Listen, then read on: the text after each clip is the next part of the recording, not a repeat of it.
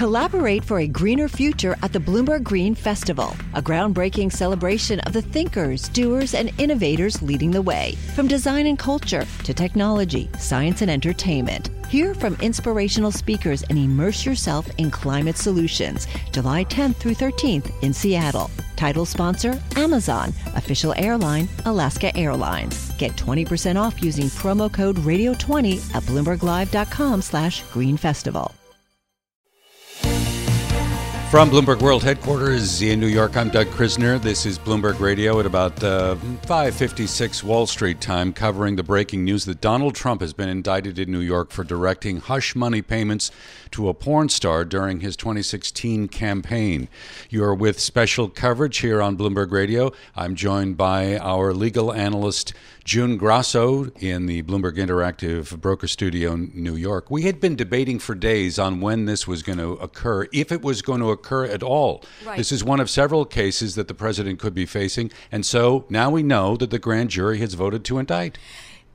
And you know we can't overstate what a historic day this Mm. is this is the first prosecution ever the first criminal charges ever against a former president and yes it had seemed that Manhattan Manhattan District Attorney Alvin Bragg had backed off because there had been all this last week commotion that last week was going to be when there was this indictment. And then we heard that the grand jury was going to be off until April for the Easter Right, right. Easter break. So this came as quite a shock that they have already voted. And I mean, listen, they've been considering this for quite some time. They were just hearing the very last witnesses. And Who as was we that, said, by the way?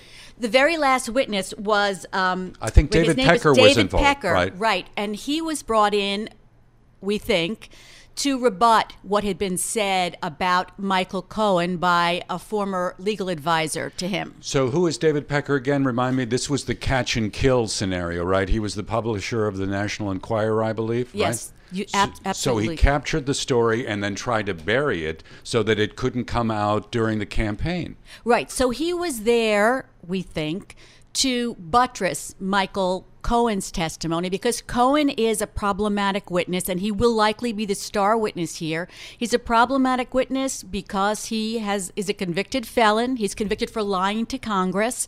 So right away right there you have a problem with this kind of a witness. But as prosecutors tell you, you know, they can't present priests and and uh, choir boys to a jury they have to present who they have and they're usually someone who's associated with the crime so he does have a lot going for him but a lot going against him so they brought in after one of his former attorneys came forward and Trump's lawyers requested that he testify to the grand jury, and you're allowed to do that in New York. So they With requested the aim of kind of eroding the credibility of Cohen. Exactly, correct? just as if, just like Trump was invited himself to testify Mm-hmm. to the grand jury. Of course, he didn't, and that's a very smart move on his side not to come forward. So, but you can ask to have a witness come forward. So they asked to have this former attorney, former advisor to Michael Cohen, and he said some things that you know, tried to undermine Cohen's integrity, that he had lied about this to him in the past. And so then all of a sudden it seemed as if things came to a halt. Then they brought in Pecker to buttress Michael Cohen. And what the thing about this whole uh, grand jury investigation, you've heard, it came from a New York Court of Appeals judge. A prosecutor can get a grand jury to indict a ham sandwich. Right. In this case, it seemed like Alvin Bragg was almost trying the case, not just presenting it to the grand jury so that he'd get an indictment, but almost trying the case.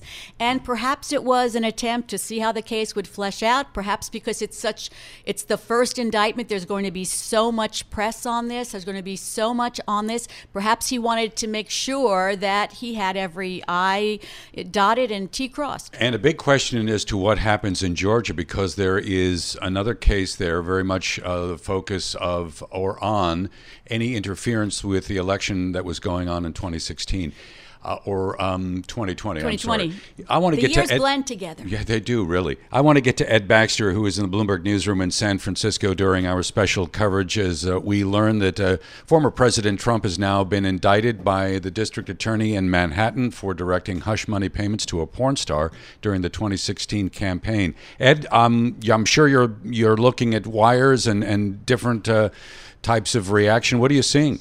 Yeah, um, I'm I'm seeing a lot of stuff. But what I wanted to ask June, uh, Doug, if I may, is what happens next now? I mean, Donald Trump is, was out. Remember the famous "I'm going to be indicted on Tuesday" line. Mm-hmm. Um, said that he wanted to figure out what he was going to wear. Should he wear a tie? How public is this going to be? And I understand, and correct me if I'm wrong, that he's in Mar-a-Lago. Where does this go next? What is the process?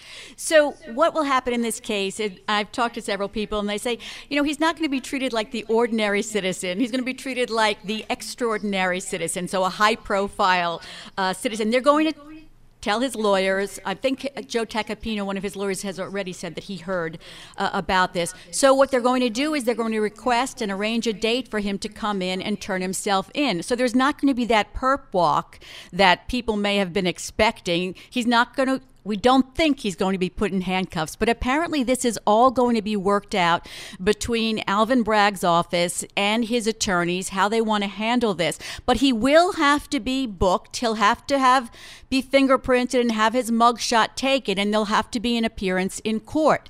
Uh, where it's expected they're not going to request bail or anything. He's going to be sent out on his own recognizance. But those those details have to be done. But you know, how big a deal it is may depend more on Donald Trump than anyone else. Does he want to make this a big deal? So there would be ostensibly an arraignment, right, when he is charged. Right. But after that, I mean, a delay, is that probably what we're going to see? Is there a way for the Trump legal team to kind of slow the process? There will be motion upon motion upon motion upon motion to delay the process and to attack the you know the evidence that the uh, district attorney has. And um, you know you're going to see a lot happen in the courtroom and a lot happen outside the courtroom. And i think a lot of this depends on how hard alvin bragg is going to push for a trial date that's close. I mean, Trump also, remember, the trial is coming up where Attorney General Letitia James is suing Trump and his company. That's coming up. Now, that's a civil complaint, though, right? Right, right. It is a civil, and a criminal would take precedence. But I'm just saying there's a lot, there are a lot of balls in the air here with Trump and what's happening. So, you know, I have no idea when the trial would actually be set for. Ed? Now, going going down the road, though, I mean, this has been from what's been leaked, and the grand jury always is supposed to be secret. But you mentioned, you know, a very thin case. It's a very creative case, if we can put it that way, at the very least. Uh, I, I, mean, th- this is something that he would go down the road of definitely with any trial, he could be acquitted, and that has all kinds of ramifications as well. Exactly. And the case is it's a novel legal theory. It's sort of, you know, to explain it simply, it sort of hooks one misdemeanor crime onto a felony in order to make it a felony. So the misdemeanor would be falsifying business records, which is they did not they did not record this hush money payment as it should have been. They recorded it as legal fees, I believe. And then the prosecutors have to show an intent to defraud and that would be a violation of election law. So the theory is that the second kind of hooks on the first, and then you get the uh, the excuse me the felony, which is what they want, because it just you know hush hush money payments that would just be a misdemeanor of falsifying business records. June, we have Robert Mintz with us. He is the former. He'll be able to explain that. Uh, well, better. you're going to ask the first question. Let me do the introduction. He is a former federal prosecutor and now partner at McCarter and English. Mr. Mintz, thanks for being with us. First, right out of the gate, let me get your reaction. Sure. Well, it's not surprising, really, because the Manhattan District Attorney's Office has been ramping up this investigation for some time. It's public knowledge that the grand jury has been meeting and as was close to returning an indictment, and still, it's shocking to believe that this has actually occurred. That an indictment has been returned, and the first former president to face criminal charges. That case will actually go forward. It's still something that is shocking that this has actually come to pass. So, Bob, we don't know what the grand jury exactly indicted on, but we have an idea. So, tell us about how they're going to use this misdemeanor and try to make it into a felony. Well, the core of this case uh, is under New York law falsifying business records, which can be a crime. And that's really the, the bread and butter for the white collar section of the district attorney's office. They charge this falsification of business records all the time something that's not unusual. But here, in order to turn this crime into a felony rather than a misdemeanor, they have to tie it to a second crime. And in this case, it appears that what the case is going to turn on is whether or not this concealment of these business records, this falsifying of these business records, also is a violation of federal election law. And the facts here, which really is something that is is out there now. It's, it's, there's no secret to what this case is going to be about. It's going to hinge on the handling of this payment of $130,000, which Michael Cohen, the former president's lawyer, has said he used to pay off Stormy Daniels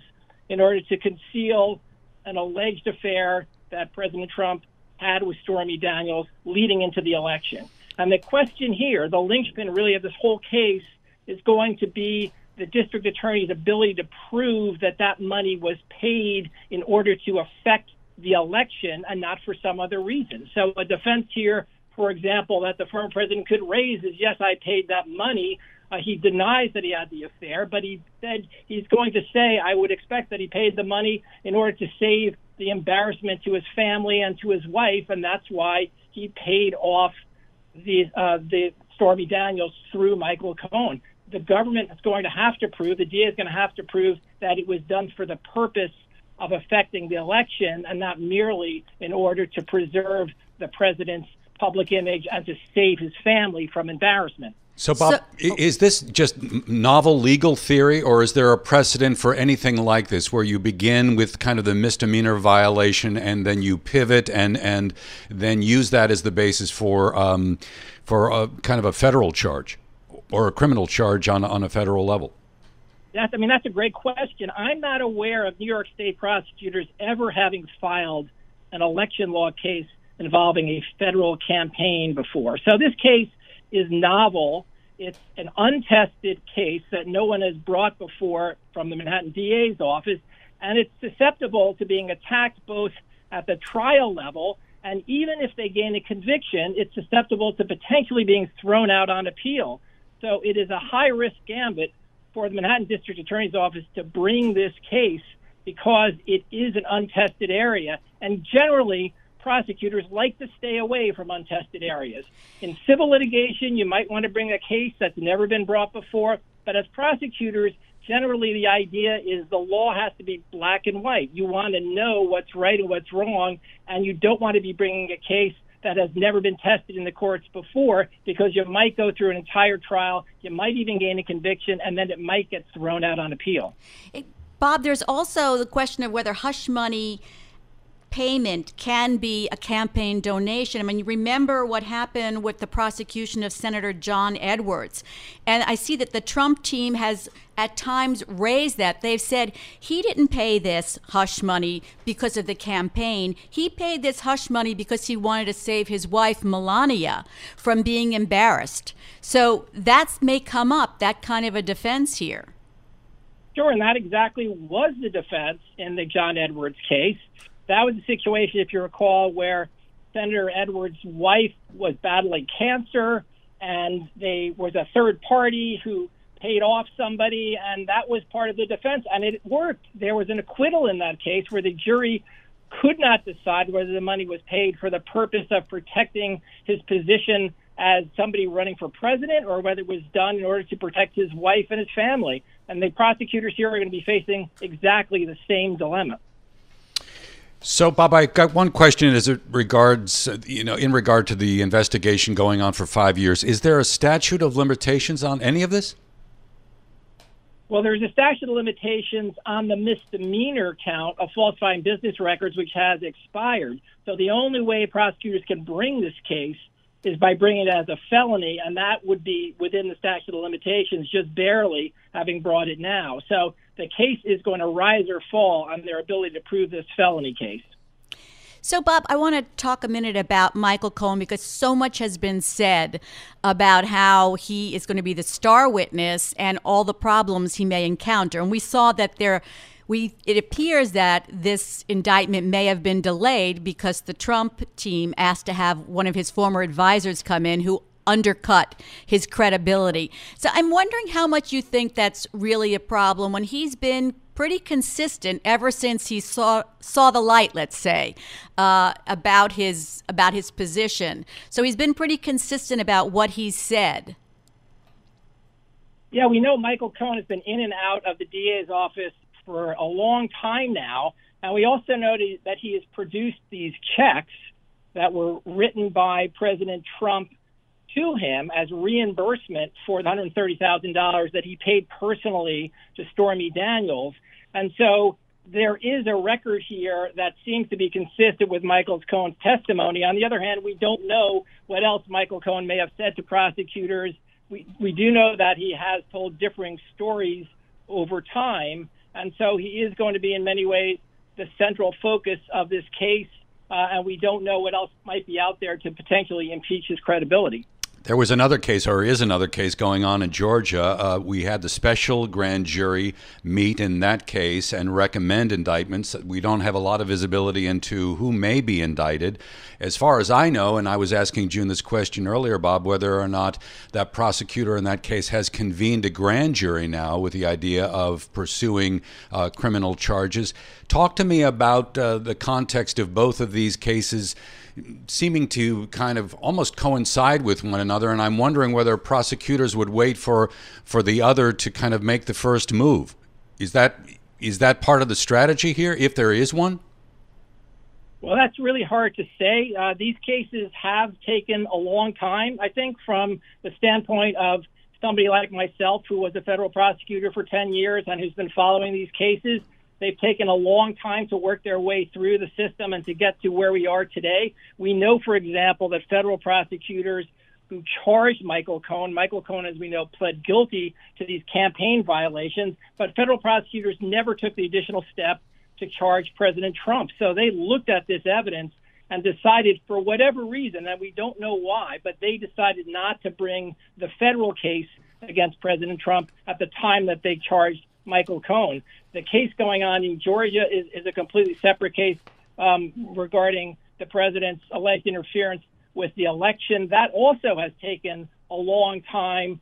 I think one of the things that we're seeing here, though, is while on the one hand, prosecutors like to take their time because they only get one shot really to get it right. You cannot go back usually and fix these problems once you bring this indictment. The clock is then running, and everything then favors the defense in the sense that they have the right to a speedy trial. They have a right to their day in court. As a prosecutor, you better have all your ducks lined up, all your facts, all your witnesses set into place before you bring that indictment. So they want to take their time and get it right. On the other hand, they are racing against the political clock because they are not unmindful of the fact that there is an election coming up the fact that President Trump is an announced candidate. There's primaries coming up, and the closer that any indictment gets to these primaries and to a potential presidential election, the more it looks like some kind of attempt to interfere with that election. That's not what prosecutors would say they're doing, but they also have to be aware of the appearance of that. And I think that's one of the reasons we're seeing prosecutors finally decide one way or the other which they which way they are going to go in these cases. And we saw that the Manhattan DA has decided to bring this indictment. Bob, I, I, this may be an unfair question, but I'm going to ask you anyway. What happens here as far, let's say Georgia also comes in with an indictment. How do they decide which case takes precedent, which case goes first, and you know what happens if it does bump into the election electioneering? Well, that's a tough one because you've got two different judges in two different jurisdictions. Uh, they don't really control one another. Uh, they don't answer to one another, um, but they are mindful of what's going on. You know, typically, if you have a situation where you've got a federal judge and a state court judge, the federal case usually takes precedence. So you'll see a state court judge decide to take have their case sort of put on the back burner and allow the federal case to play out. But here, this case is obviously being brought in state court in New York. The case in Georgia would also be before a state court judge. So it's really going to be up to the prosecutors and the judges who are involved here to to, to determine which case is going to take precedent. I, I suspect they'll look at the cases, they'll decide how complicated they are. They may look and decide, you know, which case seems to be the stronger case or which case is more likely to get a conviction, and that may play into the decision about which case to bring first. But the short answer to your question, June, is that there is no playbook, there is no rule as to which case goes first. And you forgot the special counsel. Oh, That would be a federal case. That would take precedence. most definitely. Let's not go there yet. Bob, thanks so much for being with us. Robert Mintz is former federal prosecutor. He's also a partner at McCarter and English. This is Bloomberg uh, special coverage of the news that broke within the last hour or so. Donald Trump has been indicted by the New York District Attorney for directing hush money payments to a porn star during his 2016 campaign.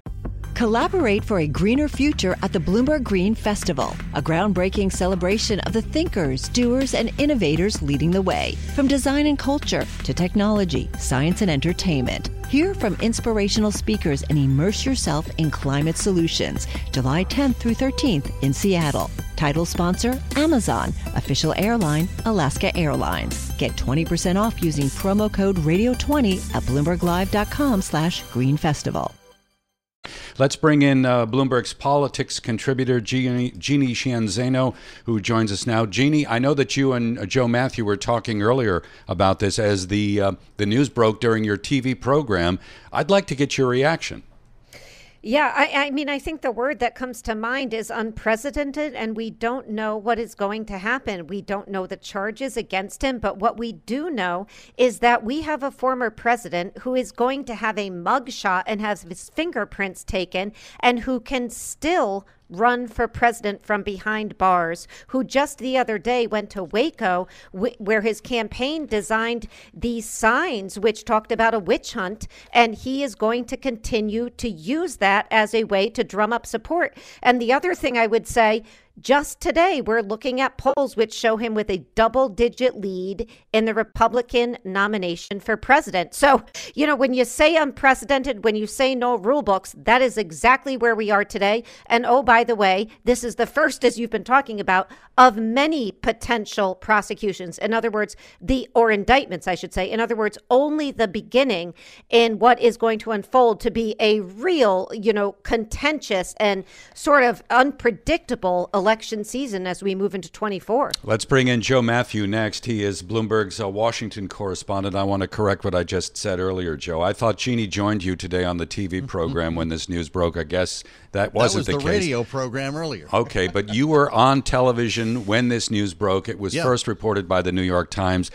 During your roundtable discussions, what are some of the angles that you were able to tease out on this? Well, you know, it's it's it just depends who you want to ask here. One of the questions we've been asking is, is what what's the response from Democrats and and specifically the administration? The answer is none. They're not weighing in on this, and, and it says a lot about the posture of uh, of a president. In in the case of Joe Biden, who's considering announcing a run for reelection. Uh, on the other hand, we saw other Democrats like Maxine Waters celebrating this, which really could be a, a political risk if, if it does fulfill the narrative that Trump supporters have that this is a political attack. Uh, I do want to mention I, I spent some time with Lanny Davis earlier this week. That's Michael Cohen's lawyer. And he just sent me a statement uh, on this because, you know, Michael Cohen went to jail. He actually did jail time uh, for this, for, for providing the payments that that he says he was reimbursed uh, by from Donald Trump. Michael Cohen, he writes, made the brave decision to speak truth to power and accept the consequences, and has done so ever since. Uh, I'm proud to have been his lawyer and his friend through this long journey on the path to justice and accountability. So that's the side, uh, the message coming from Michael Cohen's side. We also heard from MAGA Inc.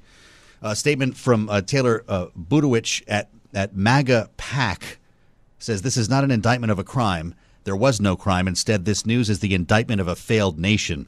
That sounds a lot like what we heard from President Trump last weekend in Waco. Uh, uh, Doug, he says that they're coming after me because they can't beat me at the ballot box. He calls this a new form of election interference. But he was able to do a great deal of fundraising as a result of You that. said it. right? He sure did. That day that he said, I'll be arrested on Tuesday, that goes back two Tuesdays now. Uh, he raised an enormous amount of money. And I suspect that more uh, fundraising emails will go out now that it's actually happened. To Jeannie's point, he gets potentially several more turns here. Fulton County, Georgia, and the special counsel here in Washington are making great progress. We actually thought we'd hear from Georgia first.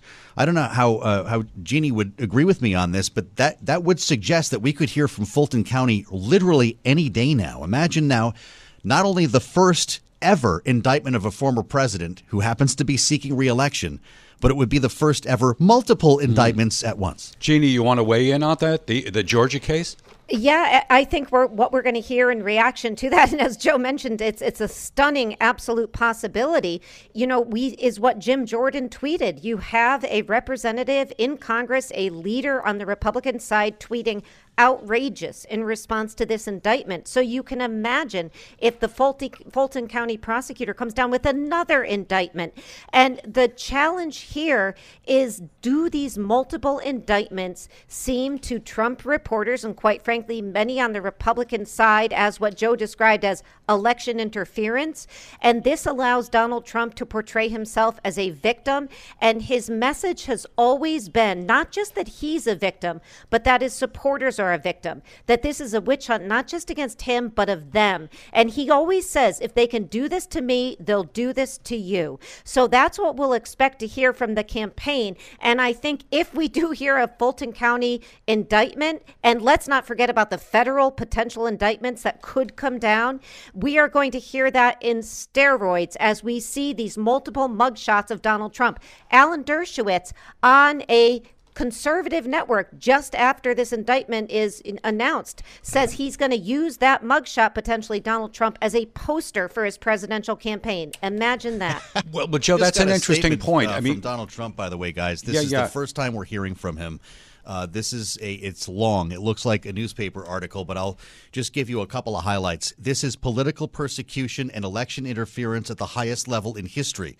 From the time I came down the golden escalator at Trump Tower the radical left Democrats have been engaged in a witch hunt to destroy the Make America Again movement. Now, I'm going to do a little site editing here. Never before in our nation's history has this been done. He goes on to say Manhattan DA Alvin Bragg, handpicked and funded by George Soros, and we continue to hear that dog whistle, is a disgrace. He goes on further to write I believe this witch hunt will backfire massively on Joe Biden and he uses the the word "we" here. We will defeat Joe Biden. We are going to throw every last one of these crooked Democrats out of office so we can make America great again.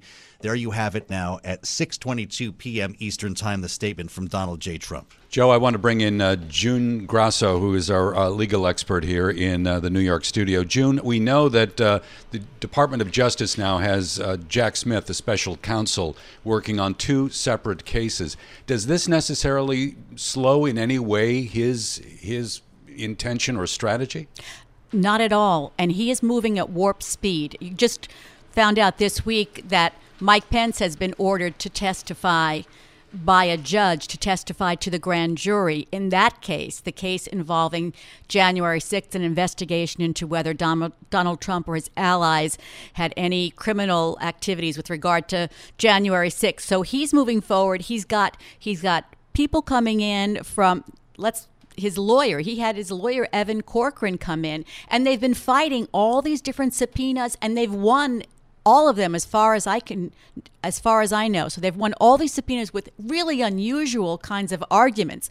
Evan Corcoran, they used an argument that it was an attorney client privilege and they came back with a crime fraud exception to that and Mike Pence used the the theory that it was based uh, based on the speech or debate clause and the judge said you can use that for some of it but you can't use it for all of it because everything you did that day was not related to your activities on the floor of the House. So I'm just saying they are moving really fast. They're getting a lot of witnesses that the January 6th committee couldn't get, and that I don't think anyone else has gotten either. Mark Meadows. So I think that they're moving very quickly. And I don't think that, and they're, if they indict, that will take precedence over the state investigations. That will move forward first. Hmm, that's interesting. Joe, what do we know about a reaction either from, let's say, Ron DeSantis or, or Nikki Haley? Any of the other uh, candidates that are chasing the GOP nomination? We haven't heard from candidates yet. We have heard from a number of lawmakers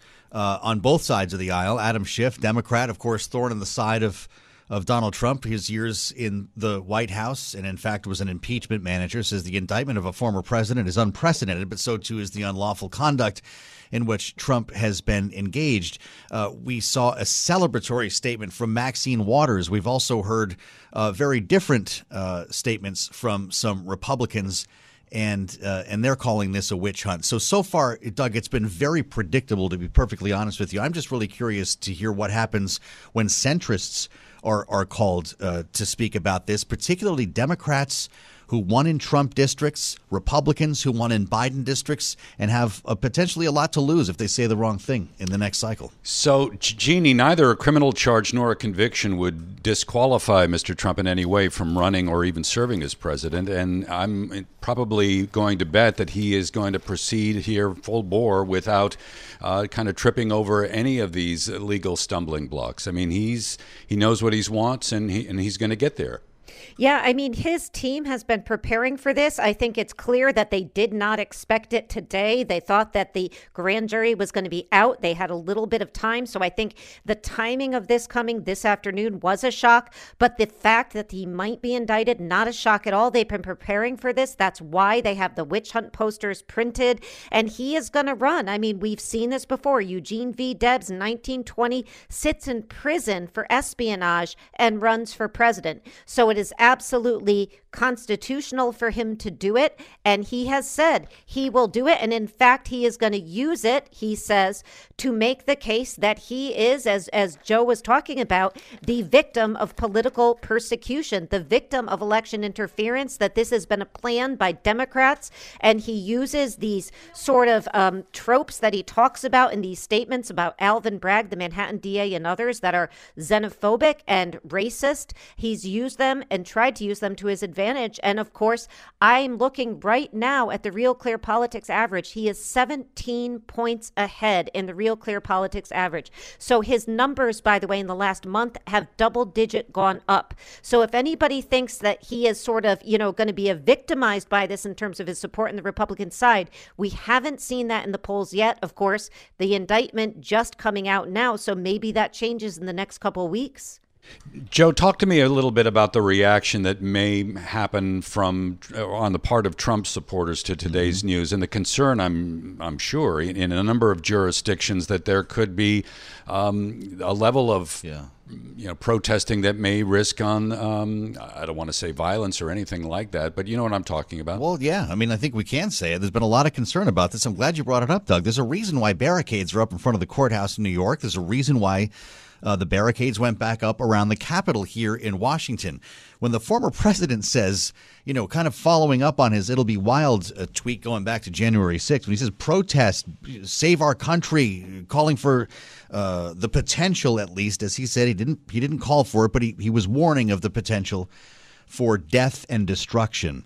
We haven't seen this happen yet, though, Doug. You know, when this first uh, was was brought to our attention by the former president saying he was going to be arrested two Tuesdays ago, there were more reporters than protesters mm. in, in outside that courthouse, and it, it does make you wonder uh, after what we saw on January 6th, the hundreds of people who are actually in jail for what they did attacking our Capitol, if they know better, the, the real concern from authorities we've talked to here is a lone wolf, somebody driving into the barricade at the Capitol, somebody doing something stupid in front of the courthouse, as opposed to an organized event, an organized attack like we saw on January 6th. Yeah, most definitely. Big concern. June, final thoughts as we uh, kind of wrap? I'm sort of numb because we were expecting this for so long and then we sort of put it aside and started to think that maybe it wouldn't happen. I mean, this is going to be an incredible case, whether it's, you know, a misdemeanor and a felony hooked together, but it's going to be an incredible case and we'll see something that we've never seen before. We'll see how a president is treated in a criminal trial. It's going to be, you know, I um, I have su- only superlatives right now. So. Okay, well, I want you to stick around, June, because we're going to be speaking with Michael Zeldin in, in a moment. Uh, I want to say goodbye and thanks to Joe Mathieu, who is a Bloomberg Washington correspondent, and Jeannie Shanzano, who is a Bloomberg Politics contributor, joining us as we unpack uh, the news of the last hour. Donald Trump being indicted by the New York District Attorney for directing hush um, hush money payments to a porn star during his 2016 campaign. Collaborate for a greener future at the Bloomberg Green Festival, a groundbreaking celebration of the thinkers, doers, and innovators leading the way. From design and culture to technology, science, and entertainment. Hear from inspirational speakers and immerse yourself in climate solutions. July 10th through 13th in Seattle. Title sponsor Amazon. Official airline Alaska Airlines. Get 20% off using promo code Radio20 at BloombergLive.com slash Green Festival. All right, now let's get to our guest. We are joined by Michael Zeldin. He is a former federal prosecutor and former special counsel to Robert Mueller. He had worked at the Department of Justice. Mr. Zeldin, thanks for being with us. Let me get your reaction right out of the gate. Well, it's a little bit surprising as to the timing. We all thought that the grand jury was on pause for a minute, so that came as a bit of a surprise. As to the merits of the case, we have to see the indictment. There are people like me who worried about the integrity of a case like this, a state payment of hush money tied to a federal election case, never been done before. Whether it's a viable legal theory remains to be seen. So, really, we're in the uh, oh my God, he's been indicted moment, and now let's see what the prosecutors can show us gave reason uh, for that indictment. So, Michael, you talked about this novel legal theory. Do you think that it's something that a judge might dismiss even before the case got to trial? Is it that novel? I don't know that it would be that novel that it would be dismissed before the case, but it could get dismissed mid case. You know, after the prosecution rests, the government um, then um, turns it over to defense, and they can move them uh, to have the case dismissed at that point. But I think on the paper, it probably won't get dismissed. It probably should go to a jury. But it's a great question uh, because the theory is novel. We have to wait and see whether the court thinks that it's so novel that it is worthy of going forward to the jury or gets dismissed right out. We just don't know. We, we know the prosecution star witness is Michael Cohen, and he is a, a, felon. He's been convicted and served time. Does that majorly erode his credibility in a case like this? Sure. And one of the things that I saw in the news today was that Allen Weisselberg, the CFO of the Trump organization, who's in in jail on unrelated charges, has changed lawyers from a Trump paid for lawyer to a new legal team, and that gave me pause to wonder when that whether he's going to start cooperating because he's the person who can make this case much better than Cohen. He, though convicted of a crime, really knows much more about the financial dealings than does Michael Cohen. So if you've just got a Michael Cohen witness and documents and an argument that this was a payment made not to violate federal election law, but rather just to protect his family from the, the allegations. It's a very triable case. But they've been trying to flip him or prosecutors tried to flip him for the longest time and they couldn't they couldn't flip him to testify against Trump he testified to what happened in the company, but he didn't testify against Trump. And he's still being paid by the Trump organization a lot of money. Do you really think that he would, that they'd be able to flip him at this point after he's gone to prison? Well, it depends on what they have to offer him. For example, if they have to offer him another indictment for some type of insurance fraud, which you've heard about, and he spent time in Rikers Island, and he knows how unpleasant that is, and he's facing the possibility of spending even more time there, that might be enough to have him change his mind. If they're just saying, please, out of the goodness of your heart, do it, there's not a chance. When it comes to trying to find a jury during the voir dire process, I mean, here we are in Manhattan, and I'm wondering whether or not it's going to be very difficult for the Trump legal team to even come to an agreement with the DA's office on a suitable jury. Is that going to be a huge hurdle as well? Well, it's going to be a big issue for the judge to make sure that the jury selection process is fair uh, to the defendant and uh, fair to the prosecution and I expect that'll take a long time. But we have other cases that are, you know, almost equally famous, though not a former president, where they have, you know, successfully selected juries. So I'm not um, of the mind that they won't be able to do it here. It just has to be very carefully undertaken. You can't have people who have a predisposition um, of guilt or innocence prior to their being seated as a juror and listening to the evidence that is accepted in the court. How much, if you had to bet on it, how much of a spectacle do you think Donald Trump will try to make out of this arrest, or do you think it's going to be handled? As you know, all the high profile arrests are, he turns himself in, he gets, you know, booked. We see the mugshots eventually, but not a lot of hoopla. Are you asking whether Donald Trump is able to change his spots at this point in his life? I think the answer to that probably is no.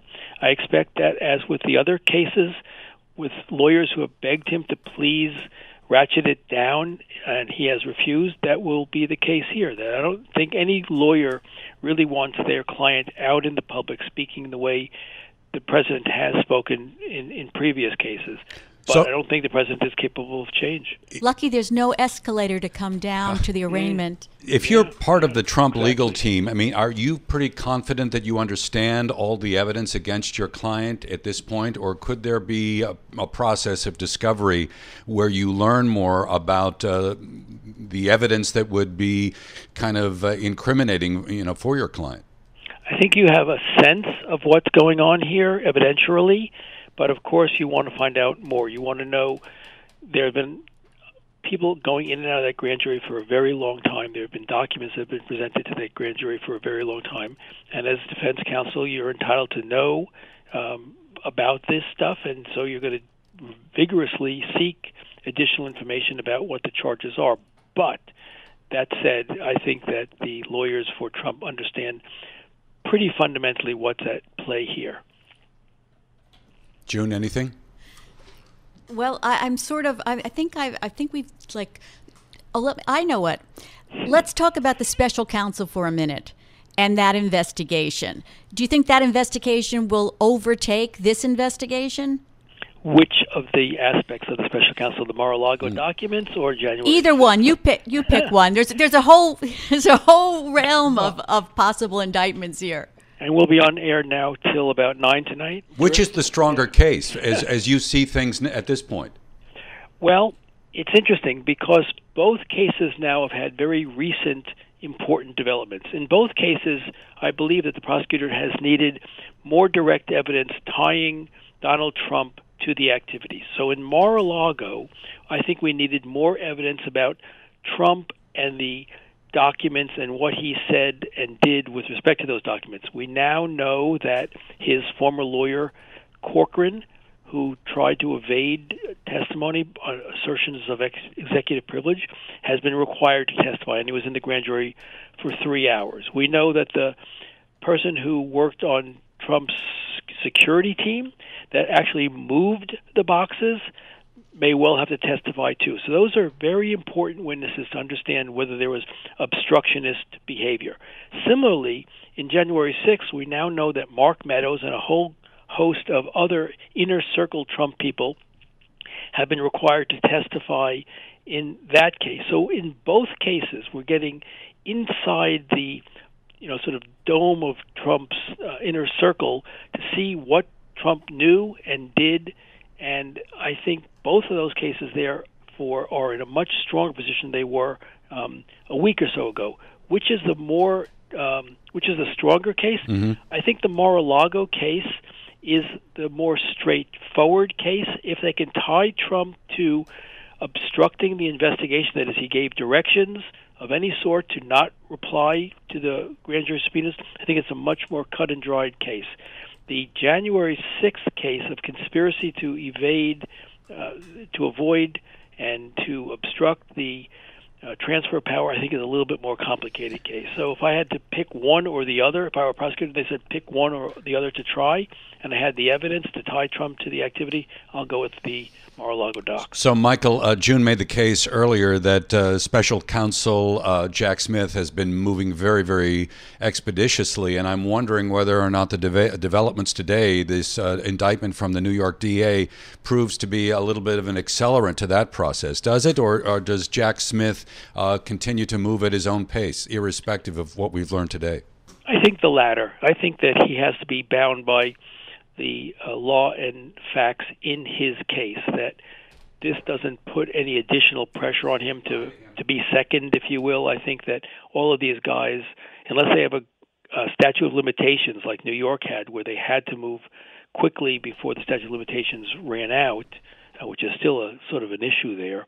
Uh, I think these guys have to go at their own pace and make their determinations on the facts and the uh, evidence that they're able to acquire. Great conversation. Michael, thank you so much for making time to chat with us on today's developments. He is Michael Zeldin, former federal prosecutor and former special counsel to Robert Mueller when he worked at the Department of Justice.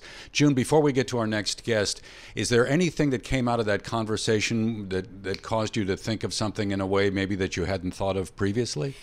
Well, I think, you know, truth be told, we've all discussed these cases and they haven't even been brought yet. We've all discussed these cases over and over and over again.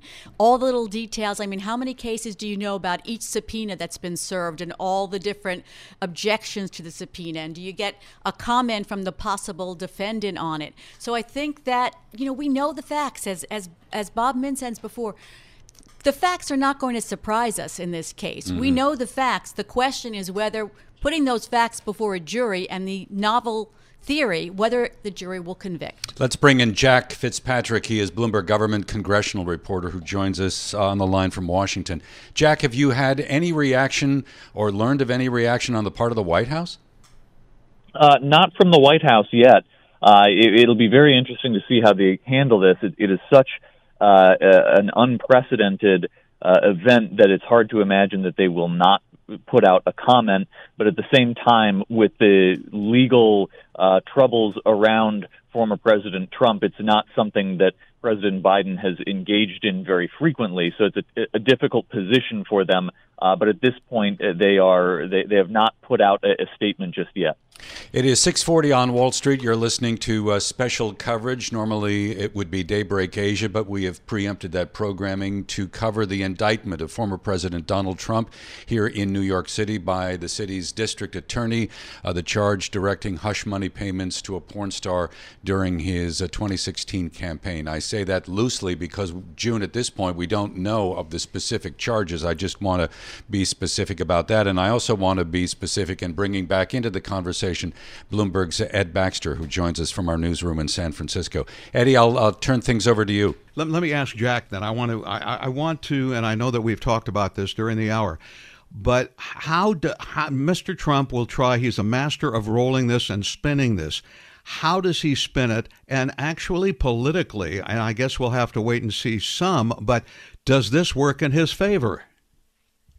Uh, he will definitely try to make this work in his favor. It raises some questions about how many people uh, will consider this uh, something that works in his favor. There is a statement out by the former president, uh, a long statement essentially saying this is political persecution and election interference. It's a, a long list of his complaints about how he's been treated, uh, taking shots at the Manhattan DA, Alvin Bragg.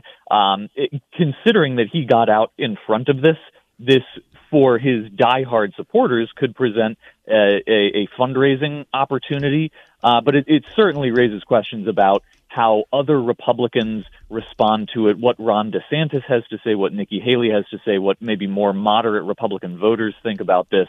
Uh, so it, it, it, may be sort of a, a split answer in terms of if it helps him with some diehard supporters but hurts him elsewhere.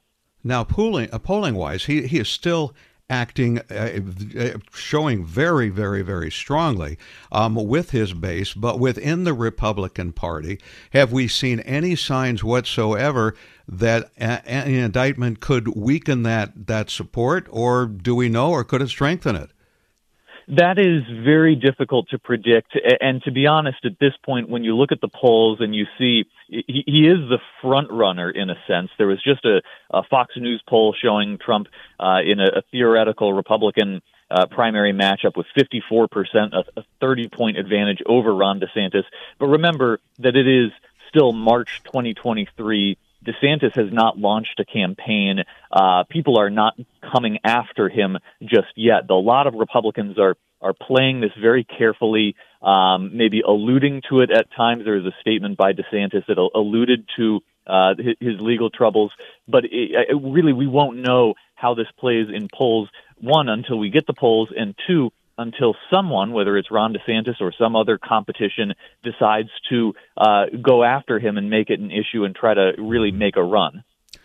Yeah, Jack's hang in there for a second because we are getting a headline up on the terminal that, that it looks like the arraignment, at least according to CNN, will happen uh, early next week. So, June, uh, let me ask you, and for somebody who's just tuning in um, to Bloomberg, the, the legal process itself, obviously, it's not going to be as public as the in quotes average citizen, but what what do we expect for for the arraignment and uh, for any kind of arrest? Well, first of all, Alvin Bragg's office is going to work with Donald Trump's attorneys to arrange him turning himself in. So there won't be any perp walk, there won't be any handcuffs. Though I have heard that there there have been discussions about whether or not there might be handcuffs at some point. That's still an issue apparently, but there don't have to be handcuffs. And also, the Secret Service has been coordinating security plans with the NYPD in the event of an indictment and arraignment. The arraignment would take place in open courtroom in Manhattan. Uh, Trump would be fingerprinted and booked before that, and that mugshot most likely will find its way to, you know, every media outlet in the country. Mm-hmm. So, as far as that, the fingerprinting and the booking, that would be done as in any other case.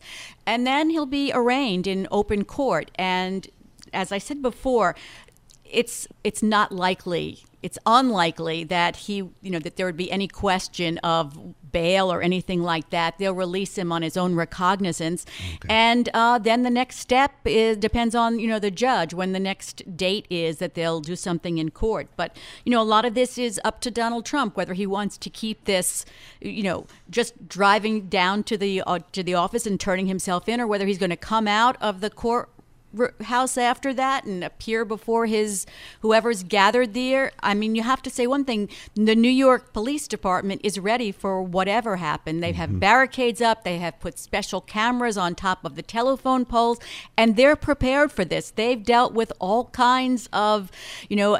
Large groups in different circumstances, and uh, I don't think anything will happen in New York. I think they're well prepared for what's going to for whatever happens here. Yeah, and of course there have been uh, just in social media there have been memes. There, uh, you know, the late night uh, comedians have have shown pictures of him behind bars. At this point, uh, there's no realistic uh, thinking that he will spend any time in jail, or is there? No, I don't know even if he's convicted if he would spend any time in jail to tell you the truth. Just remember this he travels with a Secret Service contingent. So if you even thought about putting him in jail with the Secret Service agents be in the cell with him, would they be outside? There's no way he will he will be held in a in a prison cell. Yeah, okay. And and Jack, um, then you know, politically, he's still doing a lot of stuff on, on, on social media and, and campaign. He has he has announced for the presidency. Does this keep him from from doing any of the campaign rallies, to do any of campaigning, or do we expect that he might even step it up? Uh, well, well, we'll see how the exactly how this plays out and what the logistics of it are. But it, it, I mean, it's something he's already played up. Uh, he also has not been extremely active yet because we are early in the the presidential cycle for 2024. He hasn't been, you know, crisscrossing the country constantly on uh, a presidential campaign trail. Um, so th- there are a lot of unknowns, but it, it does not seem like we are at a point right now where this would um, immediately interfere with his political plans. In fact, it's something that he has played up and potentially could fundraise off of. Not that this is a good thing for him overall necessarily, uh, but it, it is something that he is um, speaking out about very publicly and seemingly trying to use to motivate his core supporters still. Yeah, okay, Jack. Hey, thank you so much for your help. We really appreciate it. Uh, Bloomberg's uh, Jack Fitzpatrick. Um, let's bring in uh, June. Um, you're still there, I know, and uh, we're going to bring in uh, Joshua uh, Kastenberg, professor at University of New Mexico Law School. I know you know Joshua very well, June. You want to go ahead? Well, you know, I'll ask the question. The first question that we're that we're asking basically every guest is, "What's your reaction to this finally happening?" Well, I, I think it settles, you know, it, it, it settles a question in my mind as to whether or not a former uh, president can ever be indicted. You know, we've seen this happen in other democracies, in Italy, in, in France, um, uh, in particular in Japan. Uh, you know, there was a Japanese prime minister indicted over a Lockheed scandal in the 1970s. And and so I don't think it's an unhealthy thing for a former president to be on the same position as everybody else uh, in the country. But uh, but yeah, I, I, I'm surprised that it happened with the rapidity it did. Yeah, so so Joshua, the, the, the path of this, then there, he'll go through because this is a, a, Manhattan district attorney, so he'll go through basically a local process. He, in the past, has liked to go in the process of of basically appealing everything all the way up to the Supreme Court. Um, where, where where how does this go? Where does it end? Well, most of it will stay in state court. It's very difficult to get a federal court to review state criminal court actions um, there, there is a very narrow appeal process uh, under the federal rules of civil procedure to do so, but we don't know what arguments he'll raise, and just the this isn't fair, it's politically motivated. That doesn't get you into federal court. What is likely to slow this process down is something known as discovery. Uh, the, uh, the the the defense counsel in this case will undoubtedly file dozens and dozens of motions that are not frivolous but will gum up the works. And so we won't have an answer as to what the jury will see uh, for a while to come. Okay. And does this uh, any way interact with the timing of the other cases? I know this hour we've talked about we've talked about Georgia. You have also the classified documents. Do do do just behind the scenes in the legal boardrooms? Do you wait and time and do this, or can all of these kind of merge together? Well, you know the the New York, the Manhattan District Attorney and the Fulton County Prosecutor uh, down in Georgia are running two completely independent investigations. And so my sense is they probably didn't do much in the way of coordinating, nor should they. Um, the, the federal investigation is a different matter. Uh, to the we don't know the extent to which the federal government may have or did not assist in either of those two investigations. Obviously, some of the data that was developed in the January 6th Commission by the House of Representatives could be used in either of the two um, state investigations, but particularly so in the Georgia one. Yeah. Okay. Now, now, yeah, and that they've they in Georgia they've actually said that that they're moving forward on that uh, as well. So, if I'm hearing you correctly, they could all they could all be working uh, simultaneously at the same time, couldn't they? Yeah, a- absolutely. And, and in response to an earlier question that that someone else was asked on on the show about how does this affect his campaigning under ordinary New York and frankly the other 49 states criminal justice systems, the, there's a valid reason for delaying a trial in terms of the lawyers having to get ready for trial. It's a very unique argument to say, hey, I'm running for political office, so I can't go to trial on this date. Um, that probably doesn't fall into the the category of a reasonable request to delay trial, but you never know. So, Joshua, we expected that this indictment was going to come out last week. And then we had a witness called basically by Trump's lawyers to attack the credibility of of um, Michael Cohen, and then we had a rebuttal sort of witness called by the prosecutors. Do you think that the prosecutors in this case did too much in the grand jury, called too many witnesses, and why? Well, you know, it's hard to know, and the reason I say that it's hard to know is is that um, they may have wanted to put on the strongest case possible to withstand a, appeals against the indictment as opposed to appeals against a potential conviction should one ever happen. And so my sense is that's why they probably front loaded um, the grand jury with as many witnesses as, as they did. Now, having, having said that, it, that doesn't tie them into calling those witnesses in the actual criminal trial. So I don't think it was a mistake um, to, to do that.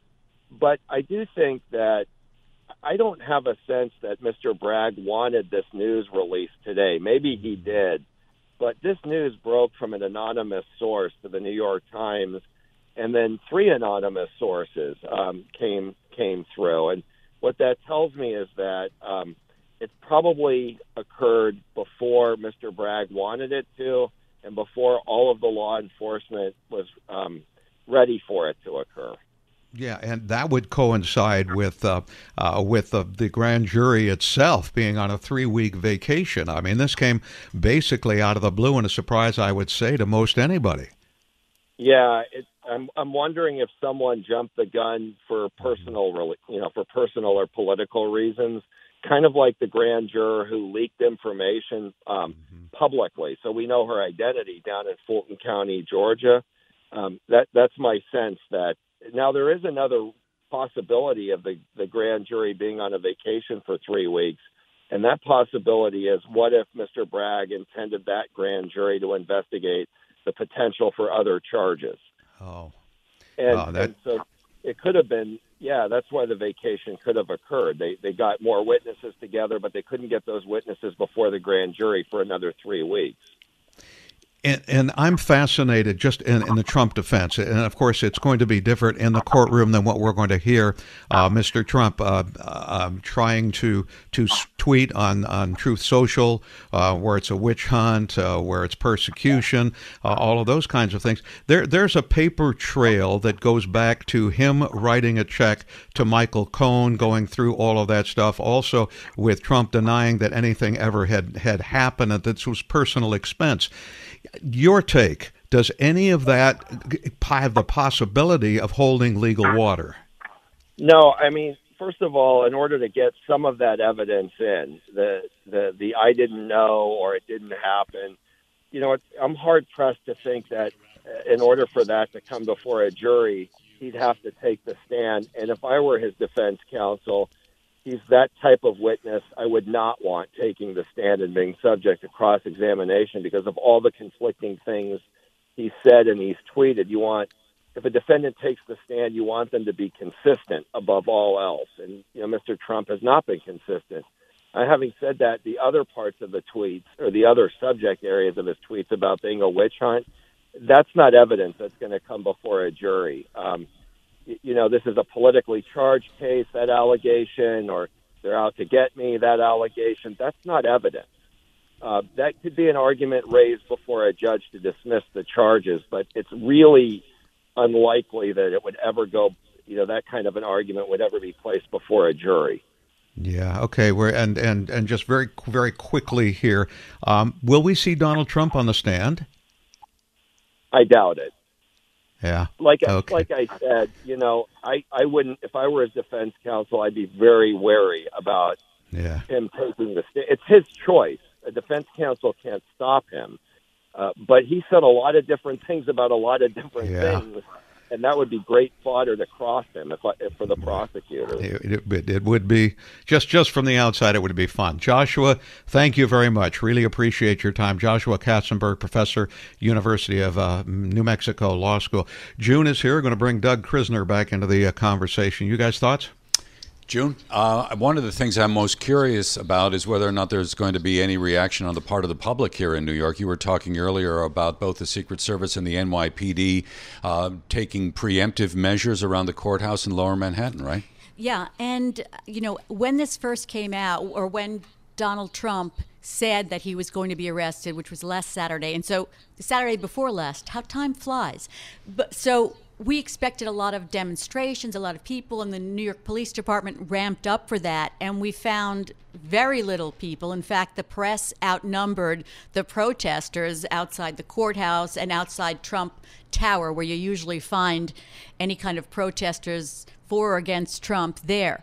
So, you know, I think that a lot of people who might be, you know, avid Trump supporters might be scared off, off a little by the January 6th investigation and Without prosecutions yeah. where you know they came some of them came to something that they didn't know what would happen and boom they ended up being inside the you know the the capitol and getting prosecuted. So i think a lot of people who are you know who might be the really avid supporters might stay back. And you know the the problem is too that since trump said this it's been people have been worked up, worked up, worked up. Now that it's happened, it's almost anticlimactic in a way. And it's the same with his saying it's a witch hunt, it's a witch hunt, it's a witch hunt. How many times can you say that? And that's something that the jury, he's not going to be able to preach that to the jury in any of these cases it's going to be based on what happens you know in the courtroom and the testimony so i think that i'm not expecting anything to happen, but, But you, never, know. You never do You know. never Eddie, and I heard you earlier saying that uh, CNN had been reporting that Mr. Trump will likely be arraigned early next week. Is that right? Yeah, yeah, that that that is the preliminary report, um, and they were early early on in the reporting of this. Just very briefly from me, Doug, I think that it's going to be real interesting to see how the um, the base of the Republican Party, not the not the Trump, not the MAGA base, but the base plays this to see as we go forward toward the election. All right, that will wrap up a special hour of coverage here on Bloomberg Radio as we track the news on Donald Trump being indicted in New York by the Manhattan District Attorney Alvin Bragg and CNN reporting earlier that Mr. Trump will likely be arraigned earlier next week. This is Bloomberg.